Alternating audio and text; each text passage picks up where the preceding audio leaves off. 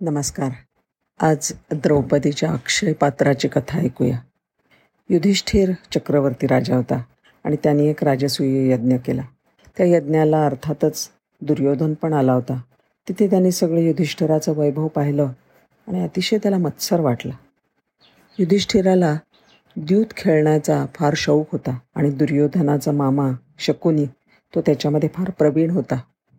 एवढा प्रवीण की द्यूतामधले फासे शकुनीच्या इच्छेप्रमाणे चालत असत. पुढचं आपल्याला सगळ्यांना माहिती आहे की ते दुर्योधन जिंकला आणि युधिष्ठिर हरला. त्यांना बारा वर्ष वनवास आणि एक वर्ष अज्ञातवास अशी शिक्षा झाली. ज्या वेळेला युधिष्ठिर द्रौपदी आणि त्याच्या भावांबरोबर या वनामध्ये गेला त्यावेळेला वनामधले सगळे वनचर तिथे साधना करणारे ब्राह्मण ऋषी मुनी आणि आम्ही तुमच्याबरोबर राहू असं त्याला म्हणायला लागले. एवढ्या सर्वांना अन्न कसं पुरवायचं? ही चिंता त्या सगळ्यांना लागली आणि मग युधिष्ठिर त्यांचे जे पुरोहित होते धौम्यमुनी त्यांच्याकडे गेला. आणि त्यांना प्रश्न विचारला की ह्या सगळ्या ब्राह्मणांचं ह्या सगळ्या ऋषीमुनींचं ह्या सगळ्या वनचरांचं मी पालनपोषण कसं करू? त्यावेळेला ते म्हणाले युधिष्ठिरा सूर्यदेवाची आराधना कर. तोच ह्यातून तुला मार्ग काहीतरी शोधून काढेल. युधिष्ठिराने एकाग्र चित्ताने सूर्याची आराधना केली प्रार्थना केली. सूर्य प्रसन्न झाले. त्यावेळेला युधिष्ठिर म्हणाला की आज मी अन्नाच्या अभिलेश अभिलाषेने तुमच्याकडे आलो आहे माझ्याबरोबर असलेल्या सर्वांचं पालनपोषण करण्यासाठी मला तुमची मदत हवी आहे. त्यावेळेला प्रसन्न होऊन सूर्यनारायणाने युधिष्ठिराला तांब्याचं अक्षयपात्र दिलं.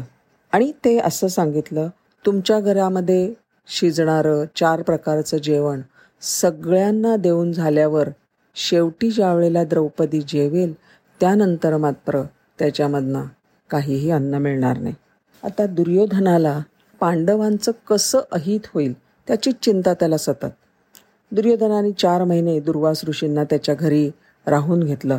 त्यांना भोजन दिलं. दुर्वास ऋषी प्रसन्न झाले आणि म्हणाले वर माग. त्याला वाटलं ही पांडवांच्या नाशासाठी अगदी सुसंधी मिळालेली आहे.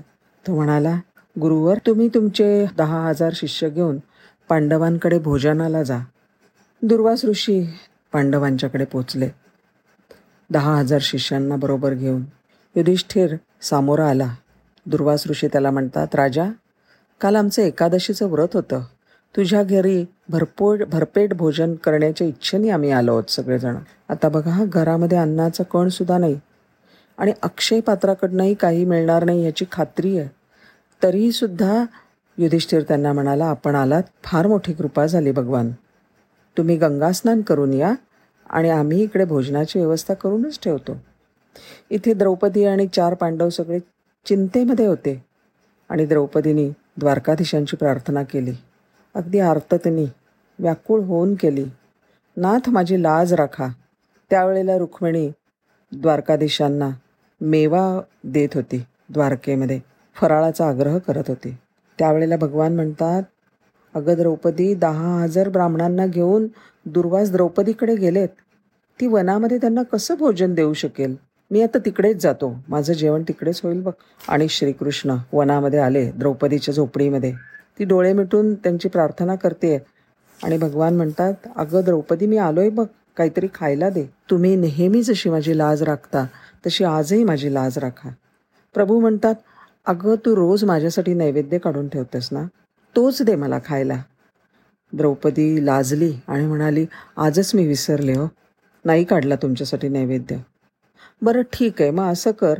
ते अक्षयपात्र मला दाखव ना. त्याच्यामध्ये काहीतरी कदाचित असेल. द्रौपदीने अक्षयपात्र श्रीकृष्णांना दिलं. आणि त्याच्यामध्ये त्यांना एक भाजीचं पान दिसलं. अरे वा वा वा वा. त्यांनी ते भाजीचं पान घेतलं आणि खाल्लं आणि तृप्त झाले अगदी. तृप्तीने ढेकर दिला. आणि तिला म्हणाले हे बघ आज जगामधले सगळे जीव तृप्त झालेले आहेत बघ. इथे बाहेर युधिष्ठिर बघतात तर सगळे ब्राह्मण तृप्तीचे ढेकर देत जायला लागले. तेवढ्यात दुर्वास ऋषी तिकडे आले. युधिष्ठिर म्हणाले का आपण सगळेजण तसेच चाललात? चला ना भोजनाची तयारी झालेली आहे. त्यावेळेला दुर्वास ऋषी म्हणतात मला बिलकुल भूक नाही रे माझं पोट भरलं आहे हां पण मला सांग द्वारकाधीश इकडे आलेत का? हो केव्हाच ते आलेत. आणि द्रौपदीशी बोलत बसलेत. त्यावेळेला दुर्वास ऋषी म्हणाले नाही रे माझी आता भोजनाची काही इच्छा. तुमचा संयम तुमचा सदाचार धर्मपालन आणि कृष्णभक्ती बघून मी अगदी न जेवताच प्रसन्न झालो आहे बघ. मी अगदी संतुष्ट आहे. मी तुम्हाला आशीर्वाद देतो की तुमचा विजय होईल आणि पा कौरवांचा विनाश. बघा कसं आहे. चार महिने सेवा दुर्योधनाने केली पण आशीर्वाद मात्र पांडवांना मिळाला. धन्यवाद.